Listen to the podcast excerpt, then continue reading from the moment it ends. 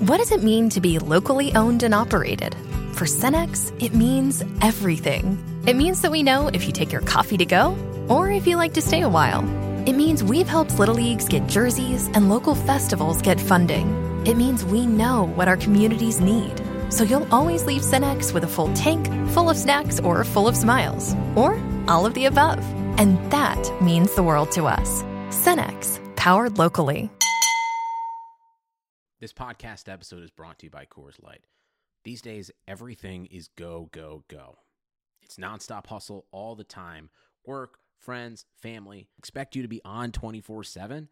Well, sometimes you just need to reach for a Coors Light because it's made to chill. Coors Light is cold lagered, cold filtered, and cold packaged. It's as crisp and refreshing as the Colorado Rockies. It is literally made to chill. Coors Light is the one I choose when I need to unwind. So when you want to hit reset, reach for the beer that's made to chill. Get Coors Light in the new look delivered straight to your door with Drizly or Instacart. Celebrate responsibly. Coors Brewing Company, Golden, Colorado. There's great news during the pandemic. The new HyperMax oxygen system is here. Doctor approved, clinically tested, at home oxygen for improved health, fitness, and especially your immunity. Go to hypermaxoxygen.com. See how 300% more oxygen purity works wonders in only 15 short minutes. You're home anyway, so why not build your immunity and much more? Hypermaxoxygen.com. That's hypermaxoxygen.com. Derek is the new superintendent in a large unified school district. He wanted to hold the district accountable to the same standards they hold students to, to level up and surpass expectations. So he earned a doctoral degree in education online at Grand Canyon University. Now he's taking charge and making measured improvements. What do you think preparing students for success looks like? GCU offers over 175 high quality online programs like this one. Find your purpose at Grand Canyon University. Visit gcu.edu.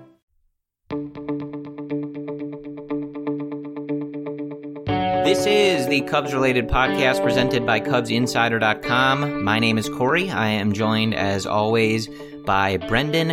And Brendan, we all asked for baseball all off season. We talked about how much we miss it and how much we can't wait to have baseball back on our TVs. And I, I think the universe heard us, Brendan, and it responded by saying, here you go. You asked for it. So, um, I knew I was not ready. I, I knew it. That, I knew it. Yeah, that was certainly an opening day weekend. It was an experience to say the least. Yeah, least. is about my summary of that. So the Cubs dropped two of three to the Texas Rangers, and I I think there is a lot to break down in this series. It was there was a lot of good, and there was a lot that was bad, and we're going to touch on all of it. We'll we'll start by looking at these three games, giving a, a quick run through of the box score, and then we'll take it piece by piece and kind of jump into what we thought was the most important stuff and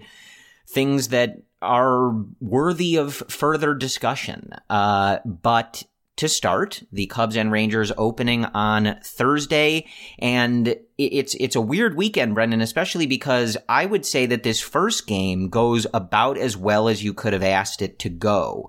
Jon Lester gets the win. He goes six innings, giving up just four hits, two earned runs, two walks, three strikeouts. He did allow a home run. And I thought it was a perfectly fine start and pretty emblematic of what I would hope for Jon for the rest of the year. He was not great by any means. He's not going to win a Cy Young with a performance like that, but he was solid. He made in game adjustments and he kept the team in the game, which is perfectly fine. So that I thought went really well. The offense, uh, as I said, they win 12 to 4 in this one, exploding for 13 hits. Continuing the idea that this went about as well as it could have, Javi Baez hits two home runs in this game, drives in four, immediately starts the season looking about exactly like he did last year in his uh, runner up to the MVP season. Kris Bryant takes a low pitch the opposite way for his first home run of the year. He drove in three.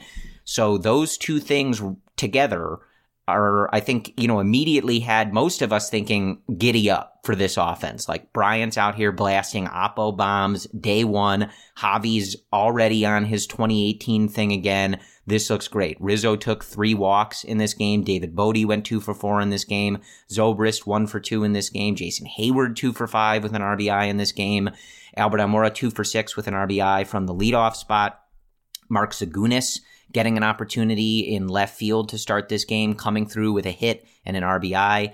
This looked good. Correct me if I'm wrong, Brendan, but like when we talk after the game on Thursday and kind of let it linger onto Friday, we were like, this was great. Which, this was about as good of a start as we could have got. Yeah, which makes the last two games like kind of a gives you a sour taste because there was so yes. much good. And that first game does start everything off. And for reasons that we'll get into, it just it leaves a sour taste in your mouth, which makes you want those wins because the offense was so good, Corey. I think a sour taste is putting it lightly, Brendan. Uh, things take a turn after the off day on Friday, and I'm going to add the preface here. I love a good preface. If you've been listening to this podcast for a long time, you know I love, uh, before we get into things, kind of making sure that you understand the context and where Brendan and I are coming from. These are the first three games of the season. Okay. So this is the sample we have to go on. We are not going to overreact or make, you know, season altering conclusions based on three games here. As far as I last look, the New York Yankees were dropping two of three to the Baltimore Orioles. And I'm pretty sure they're not going to pack it up in New York and call it a year. So I, I just want to throw that out there that like these are the games we have to go on. This is the performance we have to discuss and break down. But by no means is this an indictment of the whole year or, you know, anything more than just looking at these three games and trying to figure out what just happened. So with that said, Brendan, we move to Saturday. And the Cubs offense comes out looking hot again. They spot Yu Darvish with a three run lead, a Javi Baez RBI single, a Kyle Schwarber RBI single, and a Willson Contreras uh, RBI single as well. Gives the Cubs a three to nothing lead in the top of the first, and it kind of just went downhill from there. I am not positive how much more could have happened in this game for this to be like a worse debut for Darvish on the season. I, there's certainly versions of this that would have been worse, uh, but this was, you know, juxtaposed with Thursday about as bad as it really could have gone for Darvish, uh, though he, he does seem to be healthy. And I know you wrote an article on CubsInsider.com. You can kind of help us break this down, but he doesn't get out of the third inning. He, he goes two and two thirds, allows two hits, three earned runs. Uh, he did give up a home run, four strikeouts, and the big number here is seven walks. The command was just not there it wasn't a, you know, an atrociously wild start, similar to some of the ones we saw from Chatwood last year, where you're wondering if the guy has any clue where the ball is going, but just not that fine feel for his pitches, especially his fastball, just could not get that where he needed it to go. Taken out. Uh, Steve Cishek gets that last out in the third inning, and then the ball turned over to Jose Quintana. Uh, we had talked about Joe not laying out the rotation for these first couple series because there was that off day on Friday in the Texas series, and then the Cubs have another off day, I believe, on Tuesday in the middle of this Braves series. So kind of an odd spot for the rotation because obviously you don't want Lester sitting around for seven, eight days before he pitches again, but you do want to get Quintana in there. A lot to digest, and they have since answered these questions, but just sort of giving the context of why it made sense for Quintana in this game he gets hit by the Braves, and he is really good against the Brewers, who the Cubs play afterwards. So I, I, think that was their thinking that we're in a weird spot with these days off in the rotation anyway. We've got some innings to burn. Hey, Jose, like, why don't you make your season debut tonight? uh, he goes four innings, gives up six hits, two earned runs, three walks, and eight strikeouts in this one. I thought all things considered a pretty solid effort from Quintana, given that, you know, he obviously was not uh, I don't think expecting to necessarily be used in this game. Ready for it, I would imagine, but not thinking that he would be coming in in the fourth inning of this game. Um, the offense puts up six again on the uh, Texas Rangers pitching staff, which in general you would hope would be enough to win the game. In the third, Willson Contreras with an RBI double that put the Cubs up four to one. The Rangers narrowing went to four to three on that uh, aforementioned Asdrubal Cabrera home run in the third. Kyle Schwarber with his first of two home runs on the weekend made it five to three. Jason Heyward a sac fly six to three, and we would head to the bottom of the seventh, where a Shin Soo Choo single would make it six to five, and then the eighth inning happens, folks, uh, and it was not good. And unfortunately, this was a Carl Edwards mess that we are all too used to seeing. And and after I, I finish with this game, I'll, I'll ask you about this in particular, Brendan. Uh, but Edwards replaces Quintana with a one run lead. Elvis Andrus with a single to center. This was a, a seeing eye single. It's it's unfortunate that this is kind of how it all started to unravel because this was really not a well struck ball, but finds the hole uh, and Andrus gets on. Nomar Mazara walks, and then Joey Gallo puts one to the moon. Uh, Brendan, I got to be honest with you, this might be the worst pitch I've ever seen. if you go back and watch this uh, pitch to Joey Gallo, a guy that you know makes his living off of hitting home runs, a low average slugging home run hitter, uh, and this one was got to be a contender for the worst pitch I've ever seen. Like I said, uh, that made it eight to six Texas, and that is where the game would stay. So the Cubs dropped this one in frustrating fashion. Uh, we'll, we'll, we'll, we'll move on to the next game because I think there's, you know, another litany of things to discuss.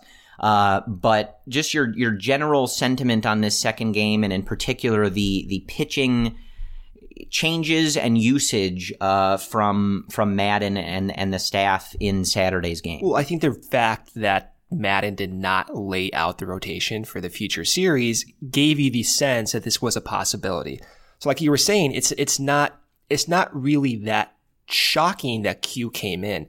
It's more shocking that Darvish pitched that way. But the fact that Q came in gave me a lot of like motivation. Uh, I think it was a really great outing from Q. He was going in there right away, pumping 93, 94, and he was getting so many whiffs. I think there was one tweet in particular, I'm forgetting who put it out, but Q was among the best pitchers in the first two games for just overall whiff rate. That's encouraging. That may have been the best outing. I'm not saying this like in jest either. Might have been the best outing since he debuted in Baltimore. I really do think that. As far as Darvish goes, the it at first it was it was a mixed reaction, right? Like you see the declining velocity as the game is going on. You see the the progressively worse command of that fastball, but ultimately the only reason to be extremely concerned about that is if there's an injury causing those poor pitches.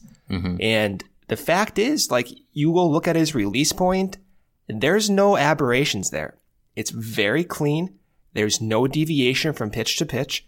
That is who Yu Darvish is. Now, as the year goes on, you expect Darvish to hone in on that command because that's that's who he is. And I think ultimately the reason why we saw that velocity go down as the game progressed was just because he was trying to to locate, right? I mean, we, yeah. we saw it basically right away. So I think the, the the cause for concern for Darvish, I think is pretty minimal. And I and I, I get if you are concerned, trust me, I do. But there were times and pitches last year, just before Darvish was injured, where his release point was extremely abnormal. And I and I showed that in that post I wrote on CubsInsider.com. That wasn't the case. So I don't think he's injured. I don't think he's uh, fatigued or whatever. For whatever reason, the command was not there. And that's what happened. I don't think it's anything to be, you know, stressing over and losing sleep over this early in the year, Corey. Yeah, I mean, unfortunately, the deal with Darvish here was that it was kind of an all eyes on him situation. So I think the reaction is is a good bit stronger. Just you know, and for better or worse, like he did have the year that he had last year. The injury came up. He was not effective when he was out there.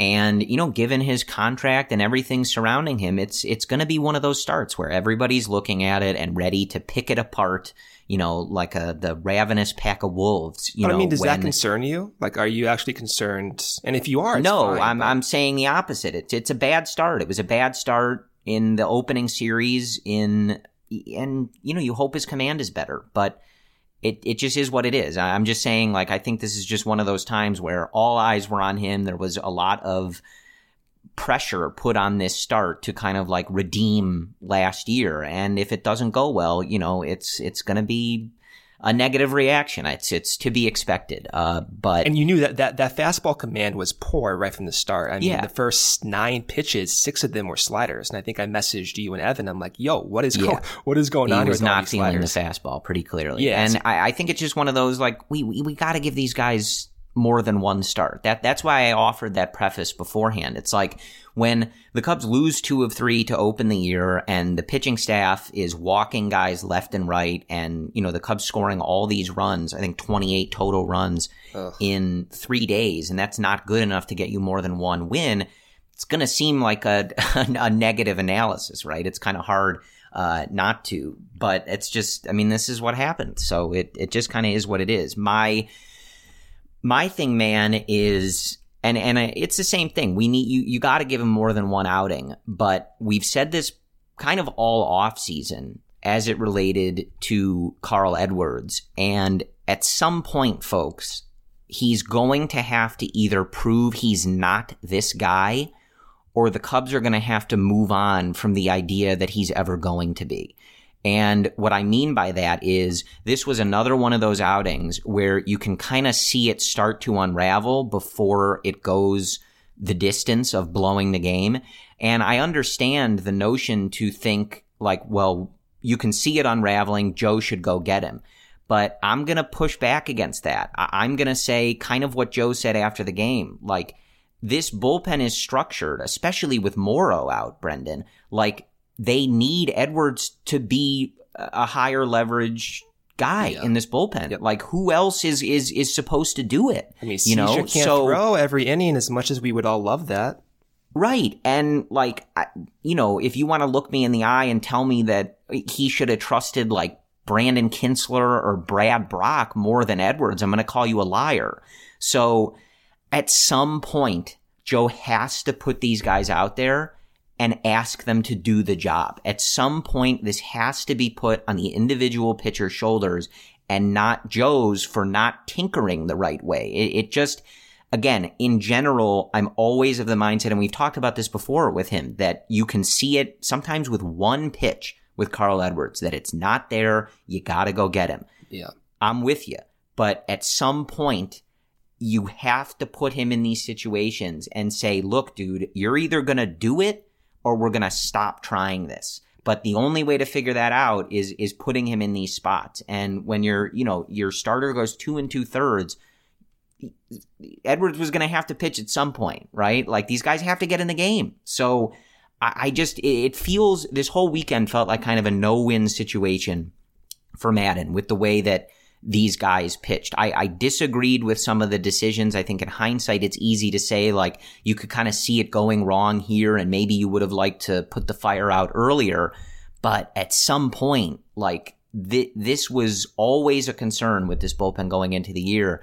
And you need these guys to perform at some point. You, you can't have a quick hook with everybody in the bullpen except Steve Cishek, Right. right? Like at some point, these guys got to get outs. So that was with CJ, I, that that one is concerning for me, just because his performance is so integral for the Cubs' success, and it's not just that one performance that's concerning me. It's really his his complete portfolio right now. Like he's throwing mm-hmm. Corey two miles per hour slower than 2016. Yeah, Joe said that he noticed that too. Was concerned about that. That that is very that's very concerning to me because Yeah. the only way Carl is successful is utilizing that 96 to 97 mile per hour fastball with cutting action. He loses that velocity, he loses those whiffs. and he's able to to escape some of those command issues because he has that nasty fastball. So yeah, like the bullpen right now, the I think all of our confidence levels are, are pretty low. They're lower when Carl is not what you expect and not what he was right. in 2016. So that's that that is the biggest takeaway from the bullpen for me. It's it's not that Montgomery came in, which you'll, you'll get into in recap, and, and blew it. It's not that Chatwood came in and did not really look that good. It's the anchor of the bullpen right now goes through CJ. And if he's not there in the seventh or eighth inning, you're utilizing Cishek earlier. You're utilizing Strop earlier. And then after that, what's left? Morrow cannot right. go consecutive days. He needs to like really get it together, Corey. Yeah, I, again, that that's kind of my overall point. Like we can and we have before nitpicked Joe's bullpen management. I, I'm not defending it totally, right? But at some point, like these guys are going to be asked to throw these innings throughout the season. At some point, yeah. somebody besides Steve Cishek has to throw in high leverage spots. And you got to figure out which guys are going to be able to do it or not. And we've actually seen this in the past where there were times where, you know, Joe would bring in Jaime Garcia into a high leverage spot and you're looking around going, this is crazy, right? But who else like, is there?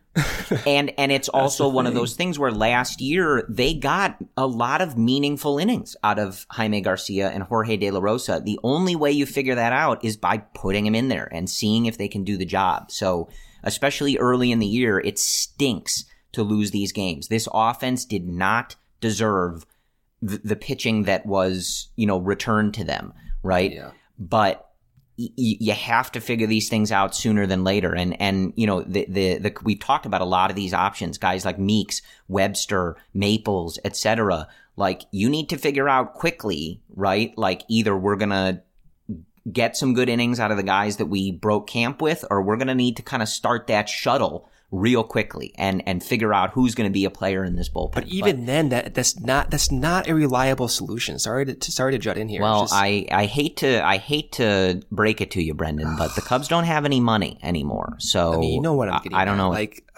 huh? I say you know what I'm getting at here. It's just it's no, of course. The, the urgency. I, it's it's so. This was always the risk. This is this always the risk, and I'm not yeah. over. I'm not overreacting. I'm not. I'm just. I'm, I'm seeing worst case scenarios happen. And right now, if, like I said, if CJ's throwing 93 miles per hour, we have a major problem. And he was showing that in the second half of last year, coming off of shoulder fatigue. He was showing that in spring training. This has been a, this has been a prolonged issue for CJ. So what's the alternative? Craig Kimbrel is right there. Milwaukee is not going anywhere. St. Louis is not going anywhere. This division is tough. They're playing Milwaukee in a week they need there, there's no room for shuttling back Allen Webster and Dakota Mekkes to figure it out. Those are not reliable solutions right now.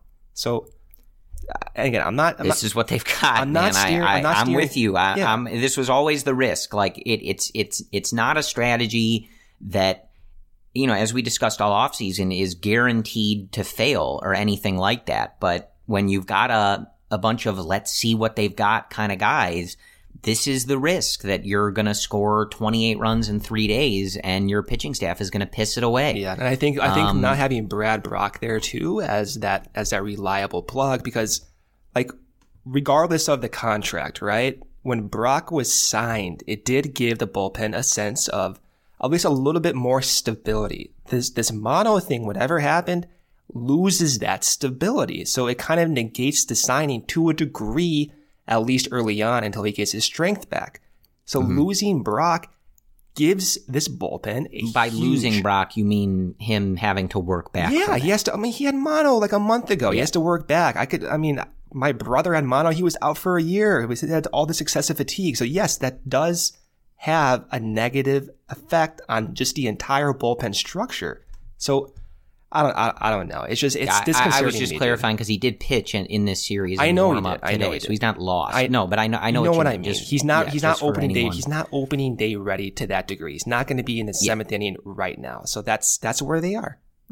All right. So let's move to Sunday. Here, here's what I want to do, Brendan. I want to go through this game, and then the first thing I want to talk about after we get through this game is the offense because the offense was really good, really good and I yeah. don't think that this weekend should necessarily be viewed in an all, only negative light, right? Like yeah. the offense was really good, and I think that's really important. We can we'll, we'll obviously talk more about the bullpen in breaking down this last game, but we can get back to the bullpen and the pitching staff as a whole later. But I do want to dial in on how good the offense looked in this series. So just getting to Sunday, this is a, a wild one, folks. These are the ones where I, you know, kind of have to like figure out as I go how to, how to exactly break this one down.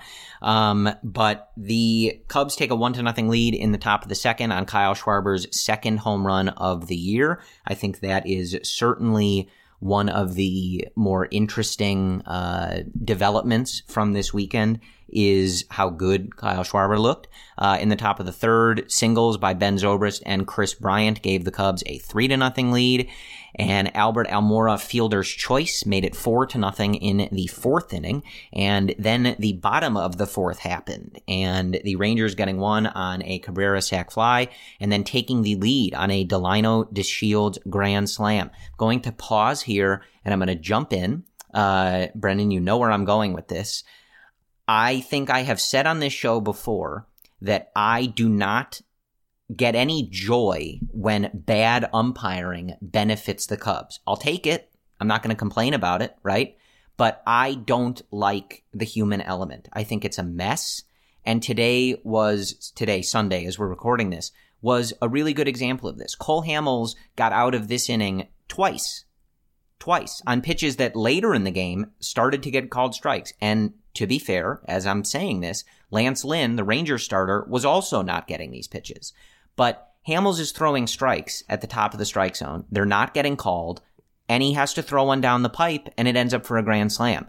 I, I, don't like to always turn this into, oh, but the umpires thing. But this was a, a pretty egregious example of a pitcher doing what he needed to do to get out of the inning and keep the lead. And he just gets screwed, Brendan look, th- this is made. This may have been what the the seventh time we're pre- we're preparing for a podcast, like questioning whether or not we should talk about the umpires. Like this is it's it's an issue. Whether, yeah, I hate doing it, but it's just it's it. a mess, man. It like both mess. these pitchers are throwing strikes, and the pitchers and the hitters are left to just figure it out. I don't know. Yeah, and it's know, just stupid. It's just so it's so weird. It's so weird that MLB wants to focus on creating more action, creating a, a more faster game style, and issues like these need to be addressed. Now, the reality is maybe going to like a, an electronic zone is not going to make the game faster, but there are instances where you have players questioning the umpires, managers questioning the umpires. That slows down the game as a mm-hmm. result. So if you want to argue, oh, the whole pace of play thing, this could be one of the solutions. But regardless of that, this is so, it's so annoying, Corey. It's so annoying when you have every other sport from tennis from the NFL, from basketball. They rely, they review, they scrutinize each play according to their technology. And baseball doesn't yeah. do that on the one thing that influences every single play. Makes no sense yeah. to me. I, I'm not even advocating for any solution, right? I don't get paid to fix this for the MLB. I, I just we we again we do try to avoid even bringing that up, but this is just one where I wanted to bring that up because I don't think Cole Hamels deserved this line. He goes five innings, gives up six hits, five earned runs, three walks, four strikeouts. I thought Cole Hamels looked pretty good today. Yeah, I thought so too. Uh, he wasn't perfect, but I I I, I have to bring that up because I just don't think he deserved that outcome today. He pitched well enough to get out of that fourth inning without being down five to four. That's my main point. And again, I'm I will state it every single time. I am not a homer about that stuff. I think it's stupid when the Cubs get benefits from that. I think it's stupid when the other team gets benefits from that. So I, I just, balls should be balls and strikes should be strikes, and everybody shouldn't be left figuring it out as they go. Anyway, rant about the umpires over. The Cubs offense, again, just did not deserve what the pitching staff did to them this weekend as they come back in the top of the sixth and regain the lead. Jason Heyward, Ben Zobrist, Anthony Rizzo, and Javier Baez all with RBI singles. The Cubs lead eight to five. In the bottom of the sixth, it was Tyler Chatwood's turn to enter the game. He gives up a home run to Jeff Mathis there in the sixth, uh, but you know, looked all right in that inning. Uh, but unfortunately, things would unravel further in the seventh with a combination of Tyler Chatwood and Mike Montgomery Uh, the Rangers tying things up on a Nomar Mazara triple that made it 8 to 8 with Gallo and Pence scoring. And then Asdrubal Cabrera dinged one off the foul pole to make it 10 to 8. For the millionth time in this series, the offense does what they have to do to get the team back in the game. Anthony Rizzo with an absolute bomb to right field in the top of the eighth. I think this one went like 434 feet. This was a, a classic Rizzo just blast. Yeah. That made it 10 to 9, Texas. And then Daniel Descalso, who had a very good game today. Uh, he singles to bring in Javi Baez, who had previously stolen second base, and that made it 10 to 10. Pedro Strop given the assignment in the ninth. Uh, the Rangers get the winning run in scoring position on a ball that I'm pretty sure Ben Zobrist should have caught, but right up against the wall, you know, uh, an unfamiliar park, I suppose. These things happen. And he's advanced to third on a ground out, and he scores on a wild pitch by Pedro Strop, which, Brendan, sometimes baseball is pretty on the nose, my man. And this was about as fitting of an ending for this one and to kind of wrap up this series as we really possibly could get. So the final in this one on Sunday, 11 to 10. Texas gets the win. And again, uh, to recap, that is a two out of three loss for the Cubs to open the season. Baseball's back, Brendan. Aren't, aren't we all? Aren't we happy? But any any lingering thoughts uh, from this game? Again, looking at Hamels or how the bullpen was used, and anything that, that sticks out from you from this game before we move on to kind of talking about how good this offense was? I, I really do think the, the pitching staff in particular with Hamels and Quintana and Lester, uh, Sans Darvish, of course, but I think seeing those three guys look pretty normal should be encouraging. And I think that might get lost just because justifiably so, the offense was good, right? So like I thought Hamels looked pretty good. He got screwed out of a few of those pitches. Granted, he served right one up to DeShields for a grand slam, but outside of that one particular pitch, he looked pretty normal, Corey. And that's that's encouraging and I think pretty pretty encouraging for just for the future and and this rotation. I think there's a lot of concerns with the with the age of the pitching staff, how these guys will come back with velocity. And for Hamels, he was throwing 92 94, had a great changeup, great off speed pitch, great breaking pitch. Overall, I, I think there was a lot to like in this game outside of blowing the game with the bullpen, but from an offensive standpoint, from the, the starting rotation, those were good signs. And I think going forward, and to skew this now into a little bit more of a positive light, there's a lot to be excited about. And if you just do yourself a favor and just kind of, you know, close your eyes when thinking about the bullpen and try to think of something else, there is still reason to be extremely thrilled how these guys performed in Texas.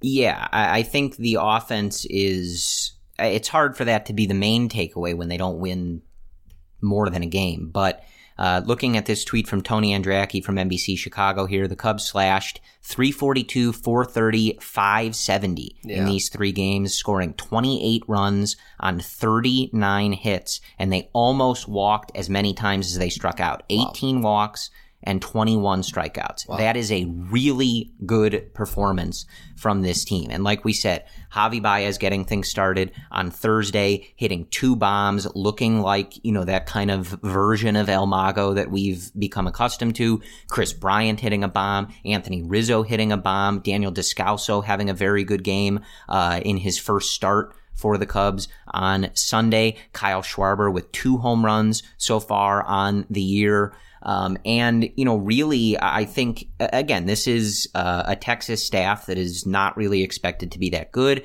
And it's, I believe, either the most friendly hitters park in the league or, or certainly has been there in years past.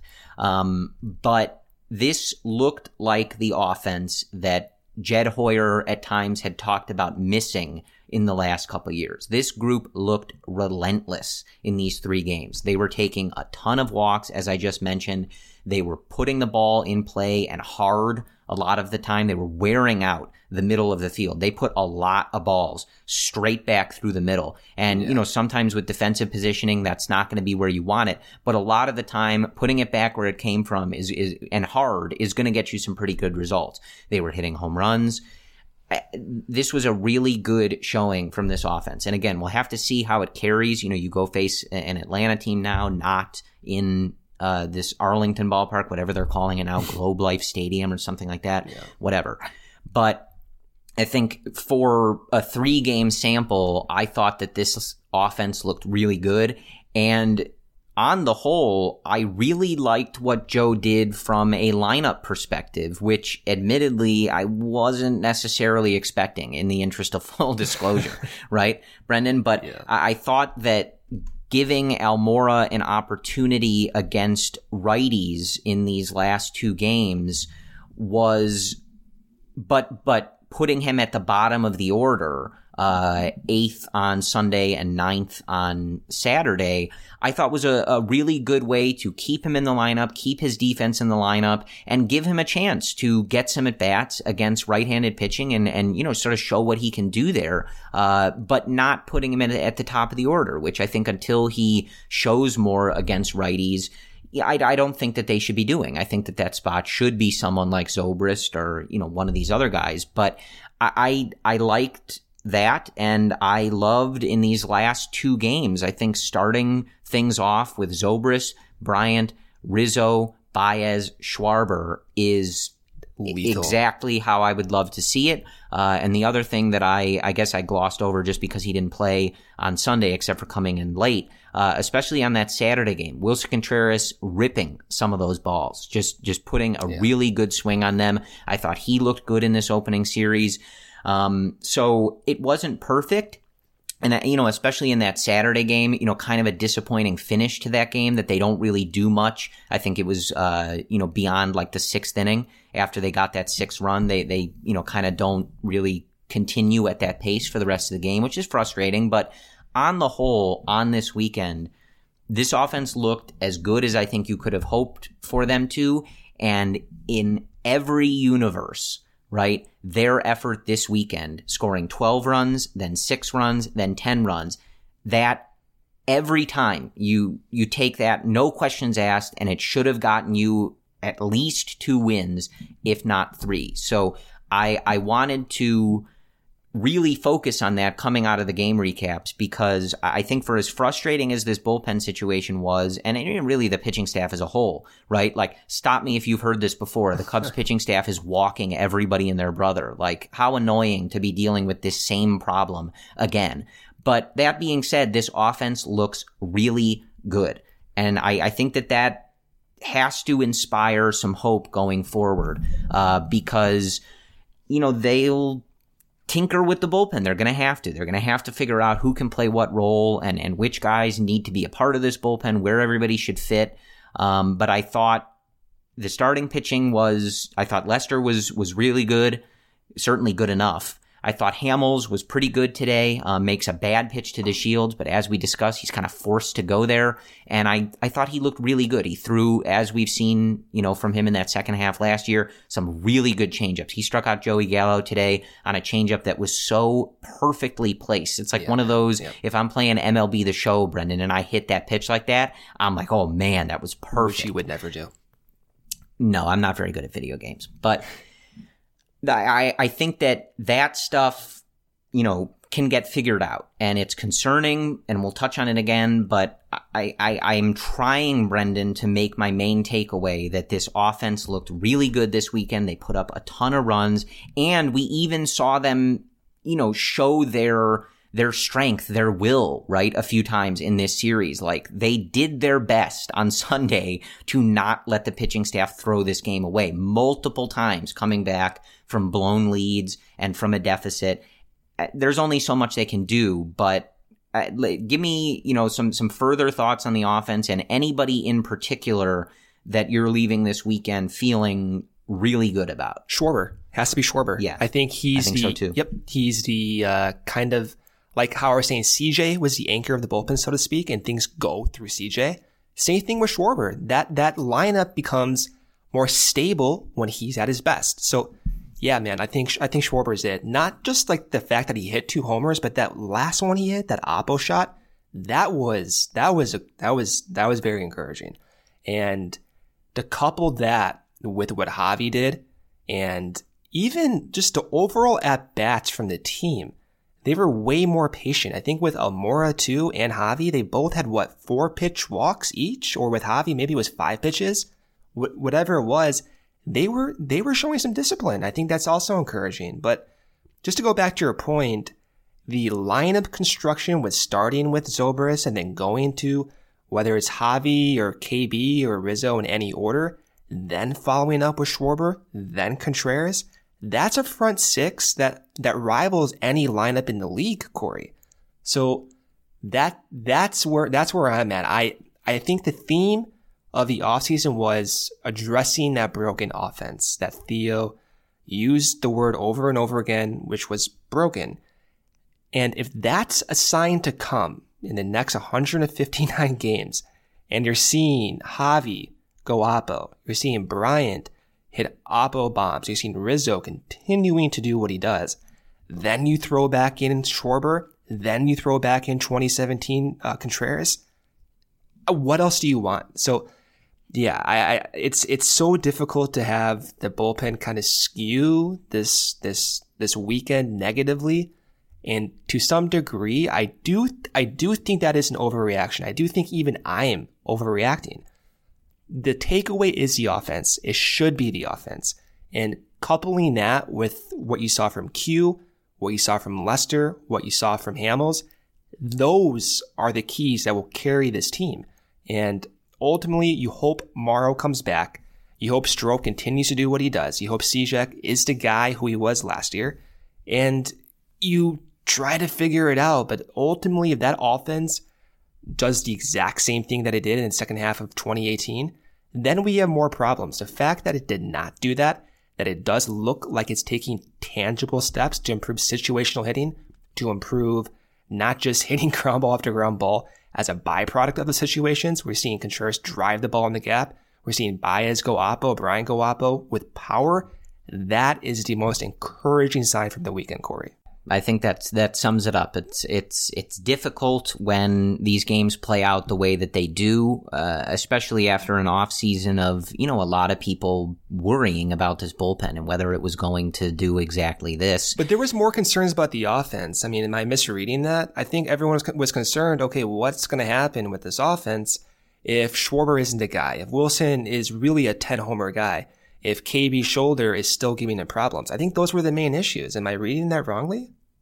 It's hard to tell. I mean, certainly, I think there were just as many questions about what we would see from the offense. I mean, that was Theo's way, like topic in his season. yeah, season. Given the way that conference. the season ended, it's it's definitely fair to say that I, I, think a lot of us were wondering, well, what exactly is going to happen? I think you and I were particularly confident in it, but given the way that last season played out, and the way it ends is, you know, and without major additions, it, it certainly was uh, worth, you know, not being sure exactly what we were going to see. So I, I, think watching this weekend inspires a lot of confidence. They just looked good. I, I is is really my my takeaway from this. This offense looked good, taking walks, slugging. It, it it just looked good. That's all. It reminds so, of 2016. It really does. Like it, it does. I think from top to bottom, that is what you saw and in 120 games in that 2016 season, the Cubs looked very similar to that, grinding at bats, waiting for their pitches, taking the ball to the other field with authority. That is what we were used to seeing. Yeah, 100%. I, I think that, you know, again, we got to see it continue and, and play out against other teams, not in a ballpark like this, yada, yada, yada. But for, for a three game set here, I, I think that the offense did pretty much anything you would want them to do. Um, but I, I think, all right, we, we, we have to get back to this pitching staff at some point. And I, I think the question, as we were discussing it, is how much stock do we put in the way that they perform early in the year? We, we heard from, you know, Edwards after the game on Saturday basically saying, like, first outing of the year. This is not how I wanted it to go, but we got to get back out there and move on, right? Yeah. So I guess the question is, you know, considering what we saw from Darvish and just the way that these games play out, what do you, where where are you with this pitching staff? Is this how much of this can we write off that it's the first weekend? How much of this is like a red alert, like code red certain things need to change tomorrow? Where where are we with this pitching staff? Pitching staff from a rotation point of view, or just the general staff, including all of it, just all of it. Yeah, I think I'm not going to go on here and lie to you guys. I think the bullpen does give me more concern, even though it is three games, and it's strictly because of CJ's performance. I, I mean, the the two mile per hour dip in velocity. The by the way, his his new uh, delivery is deemed illegal by Major League Baseball. So he can't do that anymore. So yes, I am concerned. You you combine that with Brach's mono. I, I keep saying this, but that does concern me. At the same time, I'm relieved to a degree seeing that rotation do what it did. And again, the whole Darvish thing, you can be concerned about that. I totally get it. But at the end of the day, he's not injured, right? So you just assume that he gets back the, the feel for his fastball, the command for his fastball, which I think he will. So from the rotation point of view, I'm, I'm extremely encouraged. And to some degree, I'm even encouraged about Darvish just because he looked normal outside of that command. I know I got to give that, give that, uh, that issue back in there, but that, that's where I am. And if, if you had to like really push me, I would say signing Kimbrel is almost like kind of a necessity at this point. He's, he's there. Um, I, I just don't see how this team can go 159 more games without a healthy CJ Edwards or a 2016 esque CJ Edwards and relying on Morrow, who has been really struggling with injuries his entire career. So that leaves you with Strop, it leaves you with Cishek, and like I love Strop too, but he's de- also dealt with some odd injuries in the past, and you just need you need more depth, Corey. That's that's really what it comes down to, and the the Tony Barnette thing, the Xavier Cedeno thing, those guys are still working back.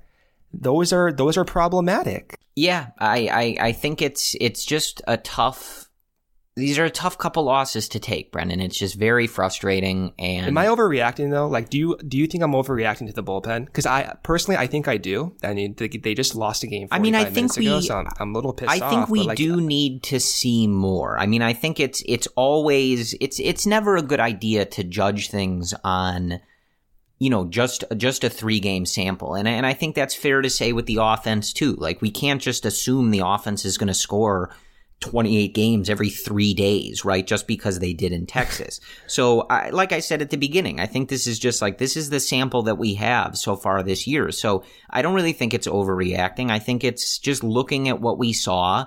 And given the fact that, again, we, we talked about this. We talked about this when Strop went down in spring training with the uh, minor hamstring injury, that this is the risk with this bullpen. You did not go and get a bunch of super reliable, highly touted, you know, sure things to come out of this bullpen in high leverage spots. And one of the one of the risks you run with that is that if your top guys get hurt, you've got a problem. The other risk with that is that you don't have any guarantee that some of these guys are going to be any good. And it's very possible and shouldn't be like otherworldly shocking to anyone if that's the case. So, yeah.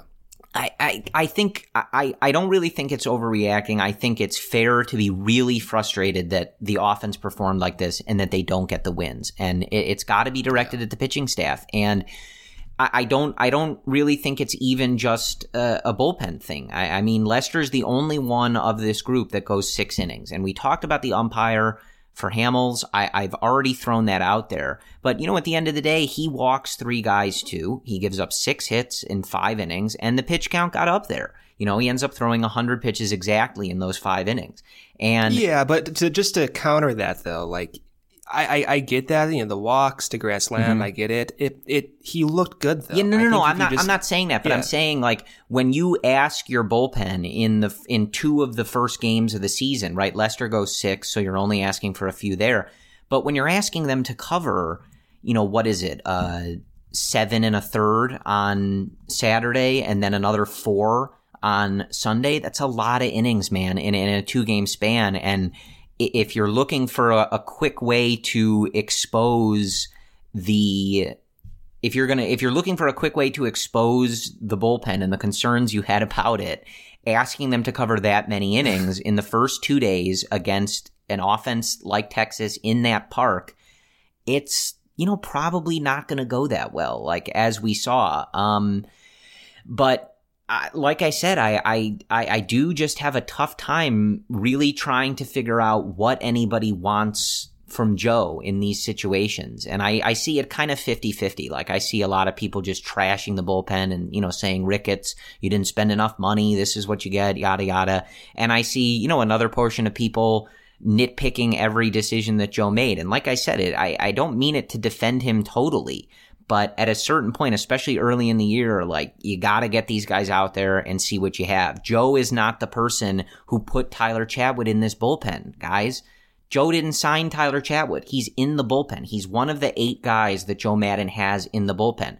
Therefore, he's got to use him, right? What is a good yeah. spot for him? And if you say, oh, he could have pitched when they were up 12 to 4 the first game, okay, then who's covering those innings today instead of Chatwood? Yeah.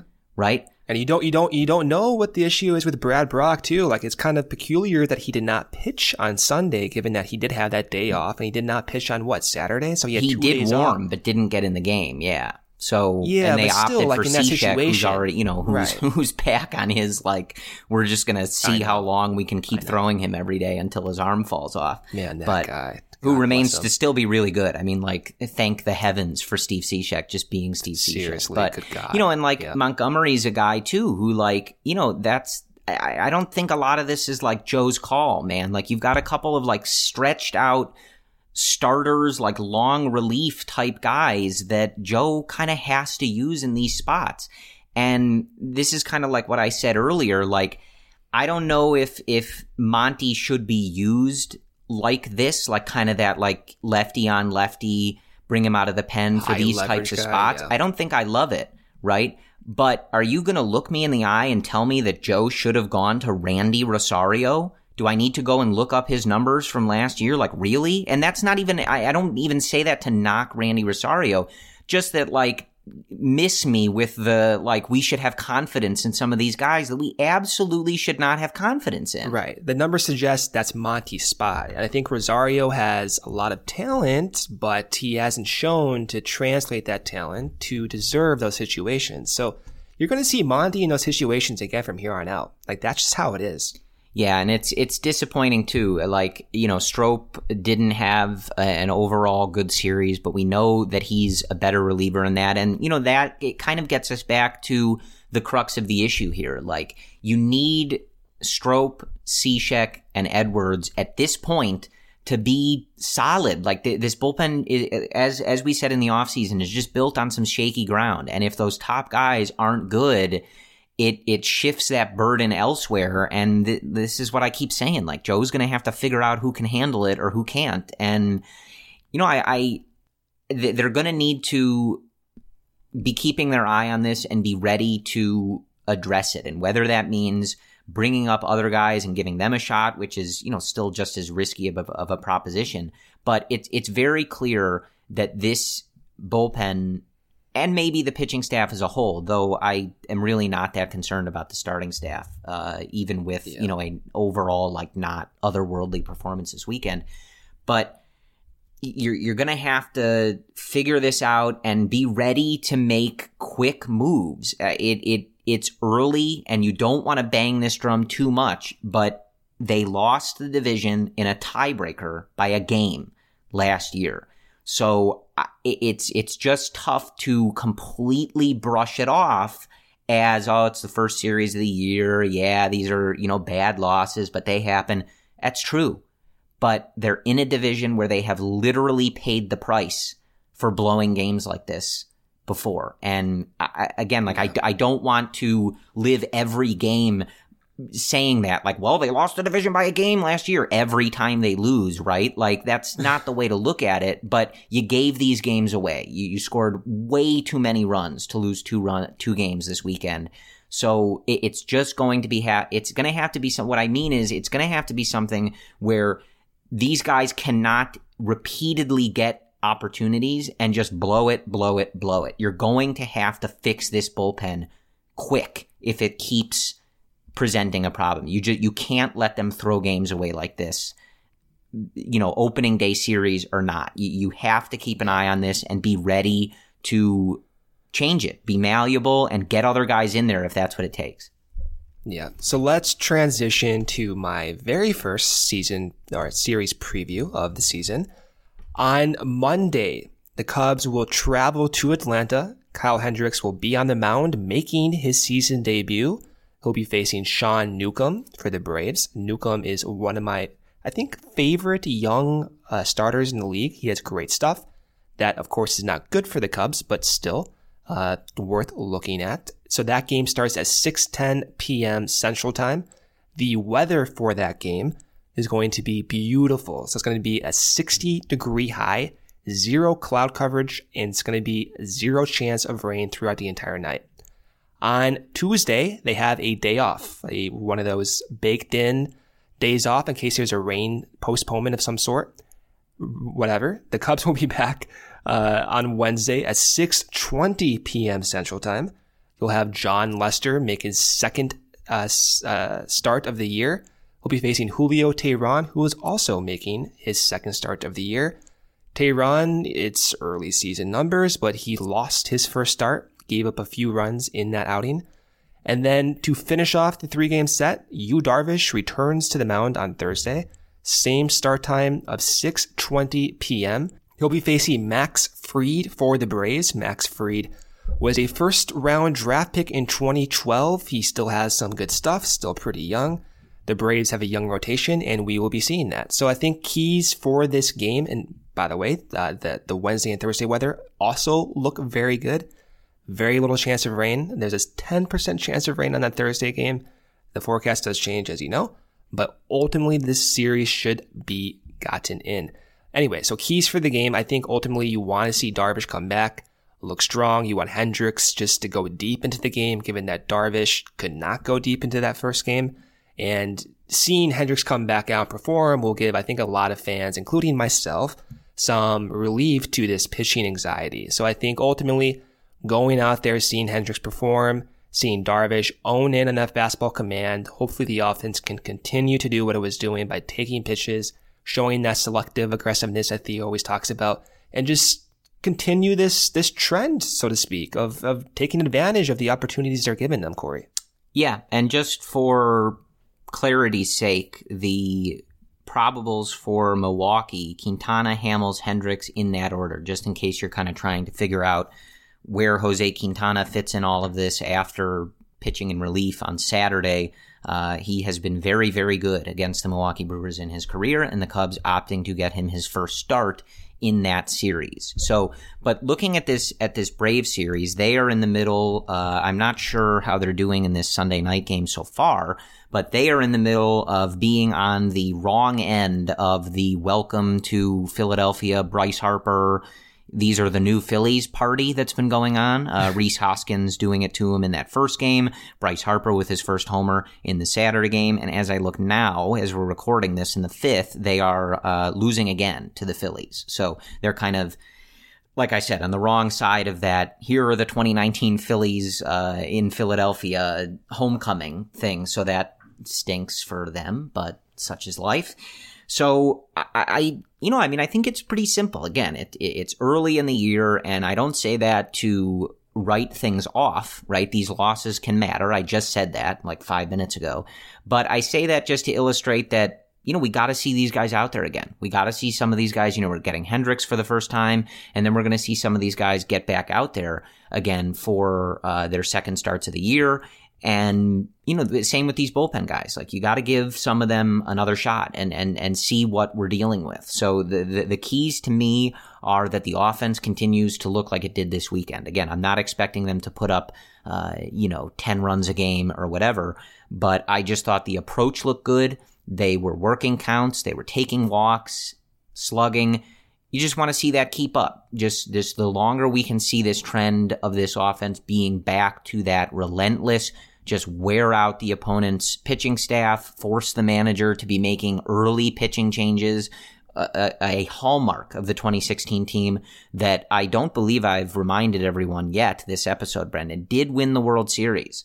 They did. So yes, always did, good yeah. to remember that, especially after this weekend. If you want to feel better, just go go get yourself in one of those 2016 YouTube holes. It's the easiest way to pull yourself out. I already did. Yeah, I've been doing it while we're recording. So, um, yeah. but the, the the longer we see that, I think the the that is the most important thing for me right now for this team's success. The the the end of last year and the way the offense looked just left a horrible feeling. I think for all of us, made only worse by Theo's comments in that that offseason presser, and to see this offense look good, have that good approach, and be getting results is, I think, going to be the thing that really calms everybody down and says, all right, like we can try to figure out this pitching staff. There's ways to do that.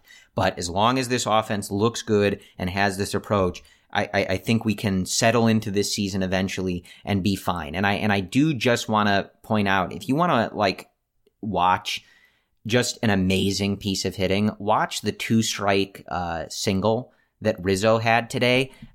I mean, oh he is God. so impressive with two strikes, but this one in particular, yeah. he goes down and gets a pitch and puts it in the outfield. Just an amazing piece of hitting. And then, of course, he comes back and blasts one later in the game. So that's always good to see, uh, as far as. Uh, that's a good point, though, Corey. I, I do want to take a time to, to, to, mention that. Like at this point last year, Rizzo was dealing yeah. with back injuries. And that did halt the Cubs offense to start April. So uh, that's that shouldn't be taken uh, for granted. I think is Rizzo and KB having really hallmark performances. This is what you expect from them, which is great to see. Yeah, absolutely. So if you if you want that kind of like just example of why Rizzo is so good, I think that was I think Sunday's game was a pretty good example of that. Though so was Thursday's, where he gets on base four times, taking three walks. So he's yeah. certainly off to a much better start than last year when he was dealing with the injury that you just mentioned. So yeah, I look, this is a frustrating way to start this year, guys. There's there's no way to sugarcoat that. And as I said, I, I, I think we're kind of doing a disservice to this whole thing if you just write it off as it's early, it's three games. Because again, we, we did just come off a season where that kind of thinking, in theory, could cost them the division. But I do think it's important to remember, like, wacky stuff happens early in the baseball season. The, the, if, if everyone was going to shut it down based on how this first series went, us, the Red Sox, the Yankees, we'd all be packing it up and calling it a day. And I don't think that anybody thinks that that makes sense or is expecting all of those teams to not be good or the Orioles are now going to be a contender for that division. so you don't want to write it off completely, but I, I, think that how we kind of approached this podcast is how I would look at it. You, you, you take apart the bad and try to figure out what went wrong while also looking at the good and saying this was really good. And I feel very good about this team if a lot of this keeps up. So I think we just have to go into this Brave series and hope that the pitching is better. I think it's really as simple as that. This pitching was just not good enough, not acceptable this weekend. And before we, you know, maybe get into the, the, the, the bigger changes or uh, a more concerted effort of panic, right? We, we got to see them get more opportunities. But for now, you just hope the offense keeps doing what it's been doing and that the pitching you know, gets it together and, and just does not perform like that because it, it, it's obviously not a sustainable approach when you're walking this many batters and blowing a bunch of leads and just wasting these performances by the offense. But take it a series at a time and just hope that the the effort is better in that Atlanta series. Yeah, I think as as and this usually happens, but as we continue to record through this episode, my my anxiety, my fear or whatever gradually decreases. I mean, just hearing those numbers, Corey, from the offense is a huge uptick. I really, I mean, come on, like seeing Rizzo do that and Baez do that and KB and Willson and Schwarber, everyone performed. Even Hay- even Heyward performed and Almora looked good at the dish. So, yes. And I did, I did overreact. I think, to be honest with you, I think I did. But uh, ultimately, the way this team wins is having this offense click and unite at one time. And like Sahadev from The Athletic said, like we've yet to see every one of these Cubs hitters click at the same time. Even in 2016, we didn't see that. So this, this, this is at least for the start of the year, encouraging to see. And if that's something that gets you pumped up going into this week and trying to make you forget what happened with that bullpen, those are justifiable reasons to be excited. Yeah. So uh, again, it's uh, you know this isn't I, Thursday was exactly how you wanted to start the season. I, I, I really like said it, and we said it like, oh my god, could you have asked for a better opening? Yeah, day? we should have just done the podcast after Thursday. It would have been a lot more up. fun, but huge mess up. This is uh this is what it is. So that that kind of is is the wrap up, folks, and th- this is kind of the the format that you can expect for us going forward. We'll be back with you. Uh, we'll record on Thursday night after the Cubs finish with the Atlanta Win. Braves. I certainly hope we have a more fun outcome to to discuss. Hopefully, the Cubs can take two of three there before playing the Milwaukee Brewers. But again, we, we, we record before and after every series. So obviously you're hearing this one on Monday morning after the Texas series. And as I just said, we'll be back with you after the Brave series, recap that Brave series and preview the upcoming series with the Brewers. So that's kind of the format that we go through. As always, if you have things you'd like us to touch on more, things you'd like us to touch on less, let us know. You know where to reach us. Uh, Brendan is at Cubs Related on Twitter. I'm at CF Cubs Related. You can DM us on Instagram as well. That is at Cubs Related. You can get to us through uh, CubsInsider.com through our uh, the general email there or their handles uh, at Real Cubs Insider, both on Twitter and Instagram. We have shortened the kind of way we recap the games. Kind of when we first started doing this, we went through the box score and, and the play by play a little more exhaustively. Uh, but in the past, you know, maybe year or so, kind of decided that a lot of you probably watch the game and maybe there's an easier way to get the recap if you couldn't than me reading through it. Um, but if you want even less of that, we can, you know, are amenable to that. If you want more, you may have to convince us, but we do love hearing from you guys. It's a show you guys listen to, not us. So we are, are more than happy to hear you guys out on what you like, what you don't like, and a way uh, to put more clearly, we want to be able to break things down for you in as clear and useful and enjoyable a manner as possible. So if there is something that you think we can do to achieve that, we're all, you know, our ears are open to at least considering it. But this is, I think, the general format that you can expect. So, with that said, um, I hope everyone has a good uh, Sunday night, even though you're probably listening to this on, on Monday morning. I hope the rest of your Sunday was good, even though the middle of it was not so fun. And uh, we got to turn the page here. Let's focus on the Braves. Let's get some wins and, and get things going in the right direction here. So, as always, we thank you guys for listening. We appreciate those five star reviews on iTunes. You can find our podcast on iTunes, Spotify, Stitcher, TuneIn, Google Play, all of the major podcast listening mediums. If you would like us to be somewhere else, we'll do our best. If you let us know uh, at the aforementioned handles and stuff. We will do our best to get on there, but uh, you can generally find us there. And all of the episodes are published to CubsInsider.com and are now available on the Cubs Insider YouTube channel. So if you are uh, someone who prefers listening to things on YouTube, there's not an exciting video. You don't get to see Brendan and I's beautiful, uh, glowing faces, which you know, is unfortunate, but we kind of, we're withholding that from you for now. But you can listen on YouTube if you like. So hopefully we have that covered and there is somewhere that is easier for you to listen to this podcast. But again, we thank you guys for listening. It's on to the Braves. Go Cubs. Keep all your entertainment options centered with Xfinity X1. Access live TV, Netflix, and now Hulu and Peacock. Ah, streaming Zen. Now that's simple, easy, awesome. Go online or call 1 800 Xfinity today. Restrictions apply. Netflix, Hulu, and Peacock memberships required. Sugar Ray Leonard, Roberto Duran, Marvelous Marvin Hagler, and Thomas Hearns. Legends, whose four way rivalry defined one of the greatest eras in boxing history. Relive their decade of dominance in the new Showtime sports documentary, The Kings, a four part series premiering Sunday, June 6th, only on Showtime.